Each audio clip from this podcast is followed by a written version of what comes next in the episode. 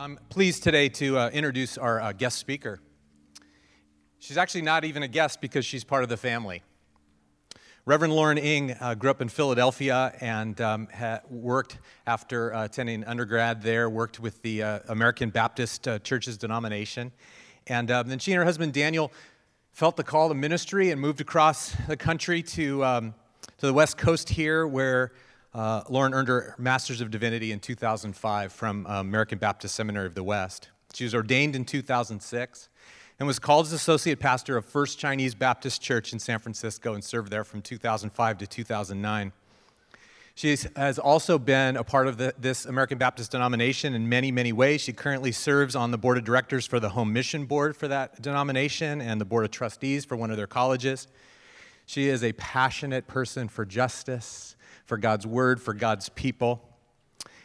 She is a speaker all over the nation uh, on a variety of topics. Uh, she's the bomb, is the deal. And we have her here. She and her husband Daniel have Sage and Story in canon in our church. She is a, a full time mom on top of the full time other work that she's doing. And uh, so please join me in welcoming Le- Reverend Lauren Ng. Thank you. Thank you, Jeff, for that introduction. Good morning. Good morning. My um, professor in, for my preaching class in seminary once told us that if there's ever a time that you get up to preach and you're not the slightest bit nervous, then you probably should sit down and not be in the business of preaching again. And he told us that after 50 years of ministry, even now when he gets up to preach, his left knee turns to his right knee and says, Let's shake.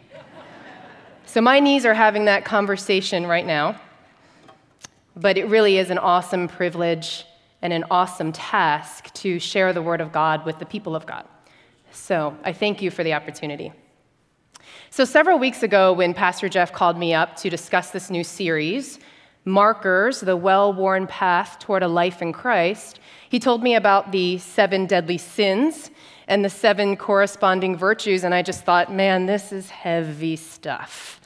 So, out of the seven, I'm pretty excited that I got assigned kindness as the counter virtue to envy. You see, pride was considered the worst sin of all by the Catholic Church. Sloth would have occupied hours of my time Googling images of cute marsupials.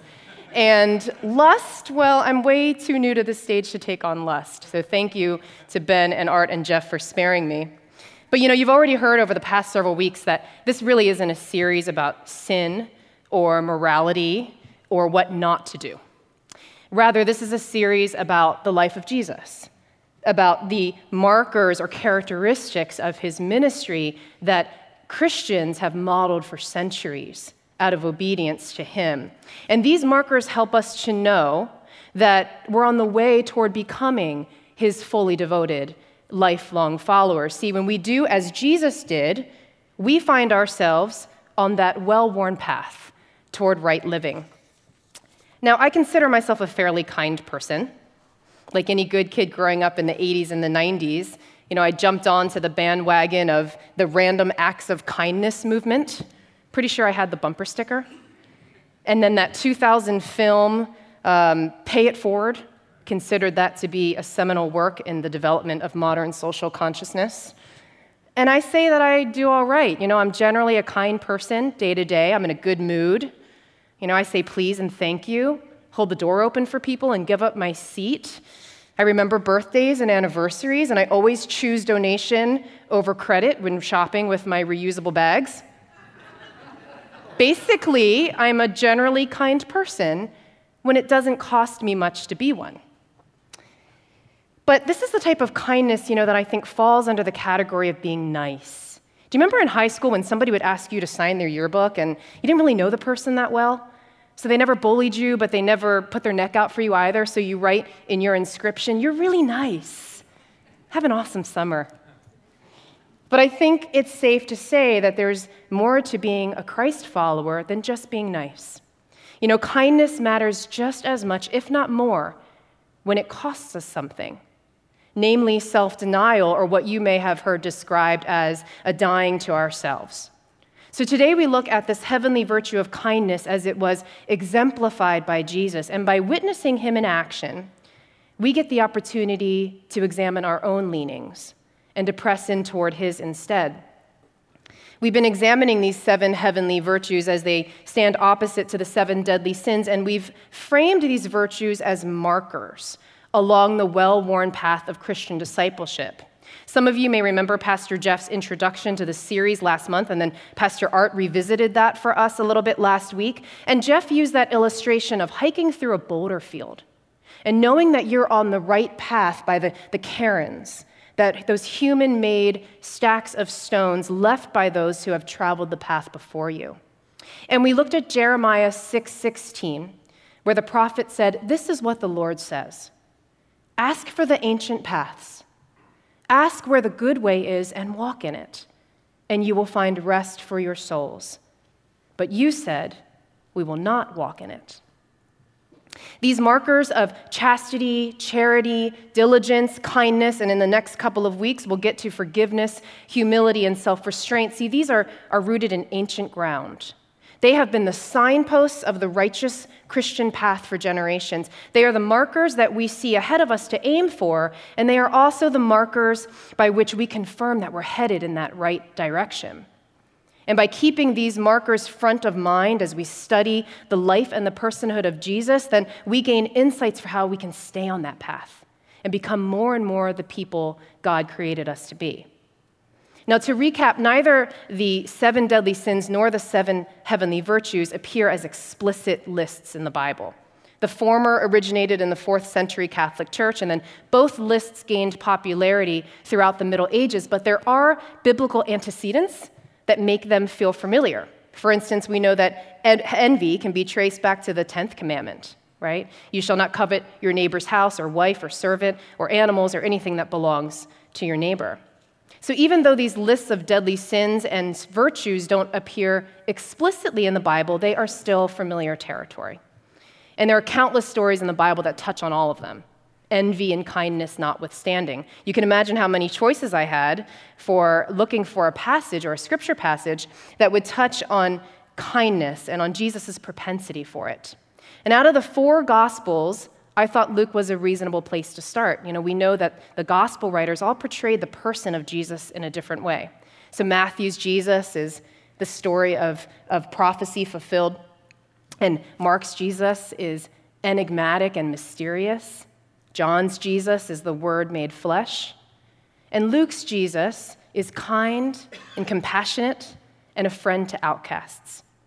So it follows that students of Luke's gospel can learn what it means to live in obedience to a Lord who is indeed Savior to all. So that's how I landed on this well known story from Jesus' ministry, the story of Zacchaeus, found in the Gospel of Luke, as our focus for our time together this morning. See, in this story, Jesus doesn't just show mercy, but shows unbridled kindness under circumstances most of us would probably deem too costly. Will you stand with me for the reading of that scripture and feel free to follow along in your Bibles if you'd like? The passage comes from the Gospel of Luke, chapter 19, verses 1 through 10. Hear the word of God. Jesus entered Jericho and was passing through. A man was there by the name of Zacchaeus. He was a chief tax collector and was wealthy.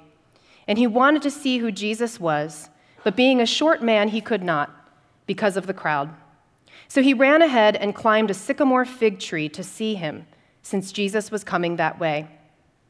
And when Jesus reached the spot, he looked up and said to him, Zacchaeus, come down immediately. I must stay at your house today. So he came down at once and welcomed him gladly. And all the people saw this and began to mutter, Oh, there Jesus goes again, gone to be the guest of a sinner. But Zacchaeus stood up and he said to the Lord, Look, Lord, here and now I give half of my possessions to the poor. And if I have cheated anybody out of anything, I will pay back four times the amount.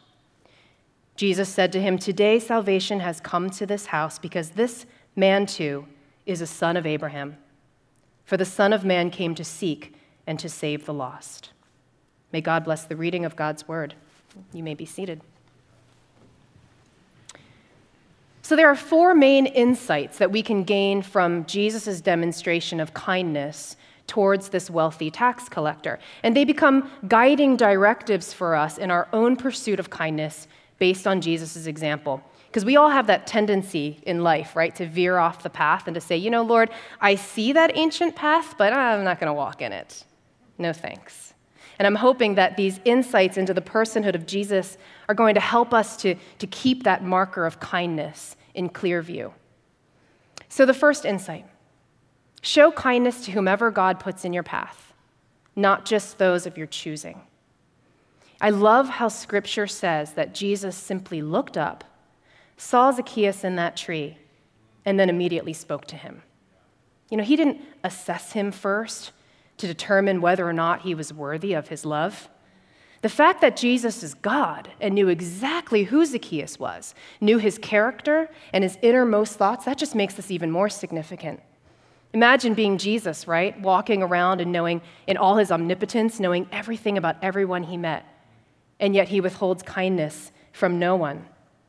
A woman touches his hem. A man lays at the edge of a pool. A woman draws water from the well. Jesus never withholds kindness from any of them. We, on the other hand, prefer to show kindness to those of our choosing. We assess and we take stock of every person we meet. Look at verse 2.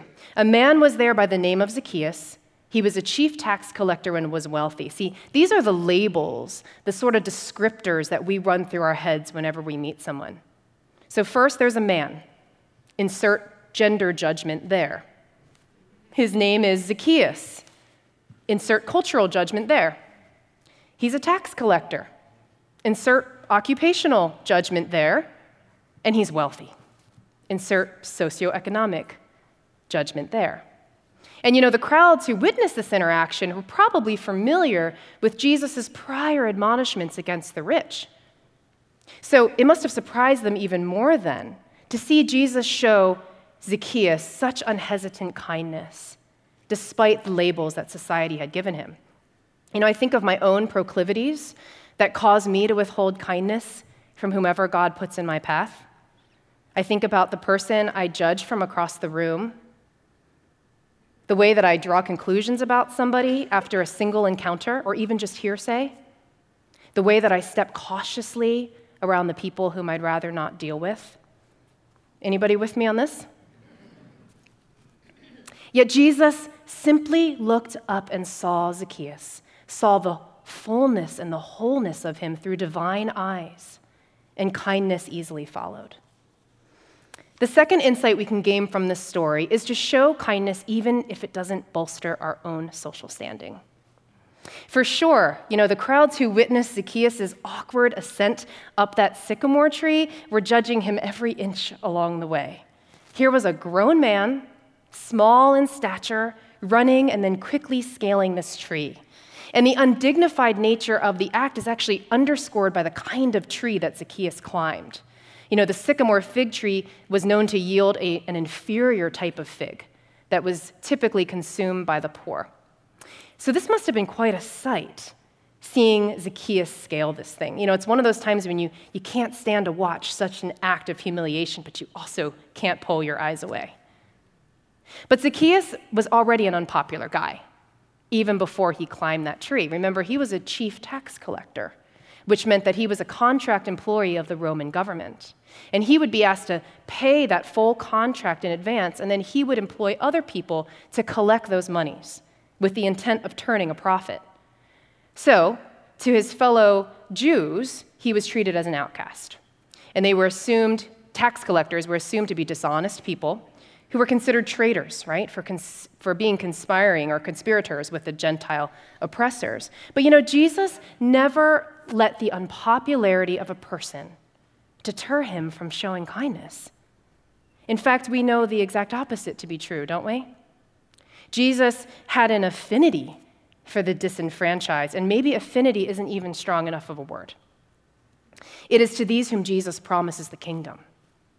It's to these he specifically declared he came to seek and to save.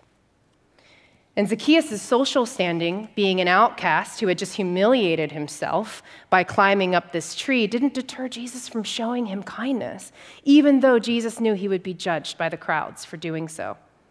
You know, I remember a pivotal moment in God's development of my own personal character. I was a sophomore in high school and had just gained entry to a really elite, exclusive social group. You know, these were the girls who threw the best parties and wore the best clothes and dated all the cutest boys. And, and as I cruised down the hallway with my new crew, I stopped and I waved and I said hello to an old acquaintance, a quiet girl who I'd spent a lot of time with freshman year. And before even realizing what I'd done, I was swiftly reprimanded. It was like a scene out of Mean Girls. Girl turned to me and said, Don't you ever say hello to her again. Understand? Apparently, associating with those who did nothing to bolster our own self image was a no no. So I was at a crossroads, and I could see that cairn of piled rocks ahead, that marker of kindness along the well worn path. But you know, I also saw that other path hovering awfully close by tempting me to be the envy of the school and to maintain my social standing. So I had to make a choice. Let's just say I wasn't invited to many cool parties after that. Jesus showed kindness even when it cost him his social standing. And he did it again and again and again, even to the point of his death on the cross. The third insight we can gain from Jesus' story with Zacchaeus is to show kindness with a genuine intent to be in community. Jesus went deep. You know, upon seeing Zacchaeus up in that tree, he could have jumped to verse 9 and just been done with it. But upon seeing him, he says, Zacchaeus, hurry and come down, for I must stay at your house today. And Jesus was a busy man, right? I mean, he had throngs of people waiting to meet him and, and learn from him and be healed by him. And he was fully aware of and obedient to the story of salvation that his father had set into motion. More than anybody, Jesus had places to be and people to see. And yet, Zacchaeus, hurry and come down, for I must stay at your house today. I was recently at a meeting for a Christian organization for which I serve on the board of directors. And our executive director had invited a young woman to come preach at our opening session on that first night. And her invitation, you know, was based on her well-known achievements and her clear call to ministry. But she was also invited to speak as part of our organization's emphasis on emerging preachers under the age of 35. And friends, I used to be in this category. but sadly, that ship has sailed.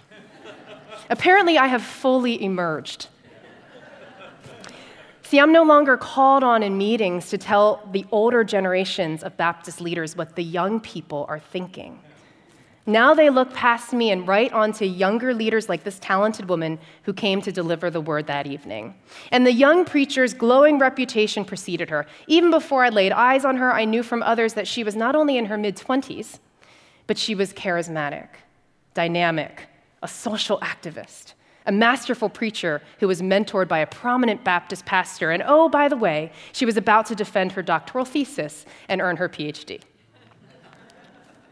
I am not proud to admit that I was envious of this woman before I'd even met her. With envy as the driving factor, see, I had no desire to really get to know her. Envy was a roadblock to entering into genuine community with this sister in Christ and in ministry. And thankfully, I was convicted by that spirit, as the spirit is known to do. And I remembered being a new pastor in my 20s and what it felt like to me when a woman further along in ministry stopped to tell me that she believed in me and that she witnessed God's gifts in me. So, guys, again, I saw that pile of stones, that cairn of kindness along the path, and I went up to the gifted young adult and extended my hand. The fourth and final insight we can gain from Jesus' example with Zacchaeus is to show kindness that is sacrificial. Jesus conferred dignity upon the wealthy tax collector by the simple act of entering his home. He risked judgment and rejection by doing so. And then his act of sacrificial love is honored by Zacchaeus with a sacrificial act of his own Look, Lord, here and now I give half of my possessions to the poor, and if I have cheated anybody out of anything, I'll pay it back four times. See, compelled by the sacrificial kindness shown him by Jesus when he entered his home, Zacchaeus sees the marker along the path and follows. Now, sacrificial kindness, this, it's costly, and it's kind of a pain. You know, guys, you'd think that as somebody with a heart for ministry, I would uh, have no problem with sacrifice. But I'm totally the kind of person who, you know, upon breaking a chocolate bar in half, will inspect both sides and kind of slyly hand the smaller portion over to my husband. Sorry, honey. But seriously, sacrificial kindness, okay, compelled by the ultimate sacrifice Jesus made for us on the cross, is the takeaway for us as we seek to be obedient to his example. Two Christmases ago, my, my parents left to spend the holiday break with my brother and his family in North Carolina. And so Daniel and the kids and I, we were left to celebrate on our own. And without that usual excitement of grandma and grandpa coming over to open presents and share in Christmas dinner, I decided to work on a project with the kids. So we compiled 20 bags of useful items to pass out to homeless persons on Christmas morning. And we also filled thermoses with hot apple cider to distribute. And so on that Christmas morning, we got up, got out of our pajamas, got dressed, and we spent a couple of hours handing out these items and having some good conversation with the folks in Albert Park in San Rafael. It was an act of sacrificial kindness that had the bonus of granting our family great joy. So, this past Christmas, my kids all asked if we were going to do it again. Well, I had not counted on them wanting this to be an annual Christmas tradition. See, this year my parents were in town, and we had to get through opening presents first so that I could start on Christmas dinner. And there were cardboard boxes to clear away and pies to bake. And let's not forget that the weather this year was not nearly as good as it was last year. So, kids, I said, as they looked back at me with disappointment in their eyes, I'm sorry, it's just not convenient this time. Kindness that costs us. Kindness that requires the sacrifice of self denial, of dying to oneself, of putting the needs of others before our own. It's tough. It is not going to just come naturally. It's going to require obedience and the constant, relentless pursuit of the Savior and the things of his heart. And Jesus is the ultimate example, isn't he? I mean, who, who better to show us what it looks like to put someone ahead of ourselves? When I was a kid and, and would get hurt, my mom used to always say to me, Baby girl, if I could take away your pain and put it on myself, I would. And I never understood that till I became a mom myself. Am I right, moms? I've said that same thing countless times now, and I mean it every single time. My baby, my child, if I could take your pain upon myself, I would. I wouldn't even hesitate. Do you see the glimpses we get of Jesus' astounding love for us. So, when Jeff told me I'd be preaching on kindness as it relates to envy, you know, I immediately got excited. Everybody loves kindness. That's easy. And envy, I know all about envy. And then I was like, oh, I know all about envy. Let's start with what envy is not. Envy is not the same as jealousy. Jealousy comes from the Greek word zelos, the same root word from which we get zeal or zealous. And this is the word being used when we read, For I, the Lord your God, am a jealous God. See, this jealousy is protective and possessive, showing that jealousy can sometimes be a good thing. But envy is never good. It comes from the Greek phthonos, meaning the feeling of ill will, the negative energizing of somebody with an embittered mind. Proverbs 14:30 says, "A heart at peace gives life to the body, but envy, envy rots the bones." So envy is not a synonym for jealousy. The other thing envy is not is a form of admiration. See, envy doesn't appreciate or lift up the godly qualities or the spiritual gifts in another person.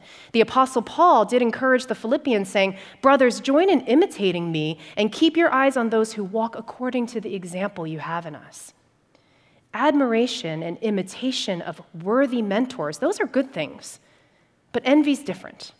Envy seeks to, to tear down the gifts of others and looks at fault at every turn. It's sort of like when you think you admire a woman who seems to have it all, right? She's got the great figure and the beautiful home and the amazing career and the rich spiritual life, but then you try to make yourself feel better by saying, oh, I bet her husband's a jerk and her kids are monsters. she seems perfect, but I bet she's actually really miserable. Envy is not the same as admiration. See, kindness Kindness is an expression of love that seeks the welfare of others. Envy is the antithesis of love. It seeks its own desires at the expense of others. But sacrificial, costly kindness, even in the face of envy, is possible. Let's take, for instance, the legacy of envy passed down through the bloodline of Jacob and Esau, Rachel and Leah, and Joseph and his brothers. Some of you know this story. After Joseph's envious brothers sold him into slavery, he rises in the ranks to become governor of Egypt. And when his brothers, who deem Joseph to be dead, leave their barren land in Canaan to go seek help in Egypt, they find themselves unknowingly groveling at the feet of their abandoned brother. Joseph eventually makes his identity known to them, saying in Genesis 45, Yes, I am your brother Joseph, the one you sold into Egypt. Don't worry or blame yourselves for what you did. God is the one who sent me ahead of you to save lives. Now hurry back and tell my father that his son Joseph says, God has made me ruler of Egypt. Come here as quickly as you can. You'll live near me in the region of Goshen with your children and grandchildren and all your animals and everything else you own, and I'll take care of you there during the next five years of famine. Joseph had every reason to ignore his brother's suffering, right? We might even say that he had every justification to enact vengeance. Driven by envy, his brothers had robbed him of everything he'd ever known, and yet Joseph shows kindness, a love that is costly and that seeks the welfare of others, even at the expense of getting the revenge due him. Guys, I can't even get cut off at a four way stop without raising my hands in the air and going, Seriously? But how about stopping and taking a breath and remembering it's not all about me, about justice for me, about being right or making sure others get what they deserve. If Joseph can show kindness to his brothers who left him for dead, can't I put aside my own self interests, even for a moment, in order to show kindness? See, kindness that costs us isn't always about paying something out. It can also cost us in the sense of, of holding back our instincts to act out of self interest. The payment, so to speak, can be in the form of self denial. When I was pastoring at a church in San Francisco, Chinatown, we had both an English speaking and a Cantonese speaking congregation. And every now and then, we'd have a joint worship service. And while it was nice to all be together, these services would drag on and on because everything had to be translated, even the entire sermon message. And I remember being at a staff meeting, and all of us associate pastors, we were groaning about the fact that the senior pastor, who happened to be my dad, wanted to plan another joint service. And we argued that nobody wants to sit through a double long service, especially when you can't even understand half of what's being said. But my dad, he rebuked us. He reminded us that being in community can be messy and frustrating and inconvenient. And I'll never forget when he said that our joint services, as annoying and frustrating as they may be, are a picture of the kingdom. When we deny ourselves in order to be in community with other people and with the Spirit, we are God's kingdom realized here on earth. There's an analogy here to the current brokenness in our nation and our world, isn't there? You know, I, for one, have had to constantly hold my tongue and stay my fingers from reacting to the divisiveness that we've all seen on social media, for instance. You know, and I know a lot of folks who are quick to unfriend anyone who doesn't believe what they believe. It can be tempting, I know. But you know, Jesus didn't go around unfriending people who disagreed with him or who cost him too much time or energy. Yes, he rebuked those who stood as roadblocks to the gospel message, but in the end, with his death on the cross, Jesus withheld kindness from no one. So, friends, we will not live in a way that we unfriend people. We will not unfriend the man begging on the street corner. We will not unfriend the lady who cuts us off at the four way stop. We will not unfriend the family who raises their kids with different morals than we do. We will not unfriend our unfriendly next door neighbors. We will not unfriend the person whose, whose skin color or accent or clothing differs from us. We will not unfriend the person who prays to a different God than us. We will not unfriend the person who prays to no God at all. We will not unfriend the person who practices a different Christianity than us. We will not unfriend the person who loves differently from us. We will not unfriend the, unfriend the person who, guys, voted differently from us. We will not unfriend the addict, the convicted, the incarcerated. We will not unfriend the immigrant, the refugee, the widow, and the orphan. And we will not unfriend those who make us nervous or uncomfortable or even scared. You know, others can and will do that to us. But we, sisters and brothers, we're followers of Jesus the Lord. We walk the well worn path. We follow in the footsteps of the one who withholds kindness from no one. We will show kindness even when it costs us. The other day, my, my daughter Story begged me to pull over so she could hand one of our baggies to a homeless man sleeping in the corner of a building. See, we keep these little bags of, of goodies, of clean socks and granola bars and toiletry items in our car, and the kids love to pass them out. And on that particular day, I was late to pick up my other daughter from the school bus, and I really wanted a latte before I got there. And you know, the corner where the man was sleeping, it wasn't a real convenient place to pull over, and I actually had the thought I actually had the thought please don't let Story see that man. Because it's just really not a convenient time. It's most often in those moments when I'm about to act in disobedience to my Lord that he makes himself known. Mom, mom, there's a homeless man. Can we pull over and give him one of our bags, please, mom? and I looked back at my daughter's story, you know what I saw? I saw Jesus looking back at me. And I chose obedience in that moment. I don't always choose it, trust me. But when I do, I find myself living kindly and modeling the way of my Savior. See, kindness can be costly. Jesus is the ultimate example of this being true. He calls us to show kindness to whoever's in our path he calls us to show kindness even if it doesn't bolster our own social standing. He calls us to show kindness in a way that, that brings us into genuine and real community with one another. And He calls us to show kindness that is sacrificial, even to the point that we will regard someone else's life before our own. And so we come to the table this morning, knowing that pursuit of these, these virtues, these markers, isn't simply obedience to a set of rules. Rather, these are the characteristics that, that we embody, that we naturally embody when we are a people obedient to Christ.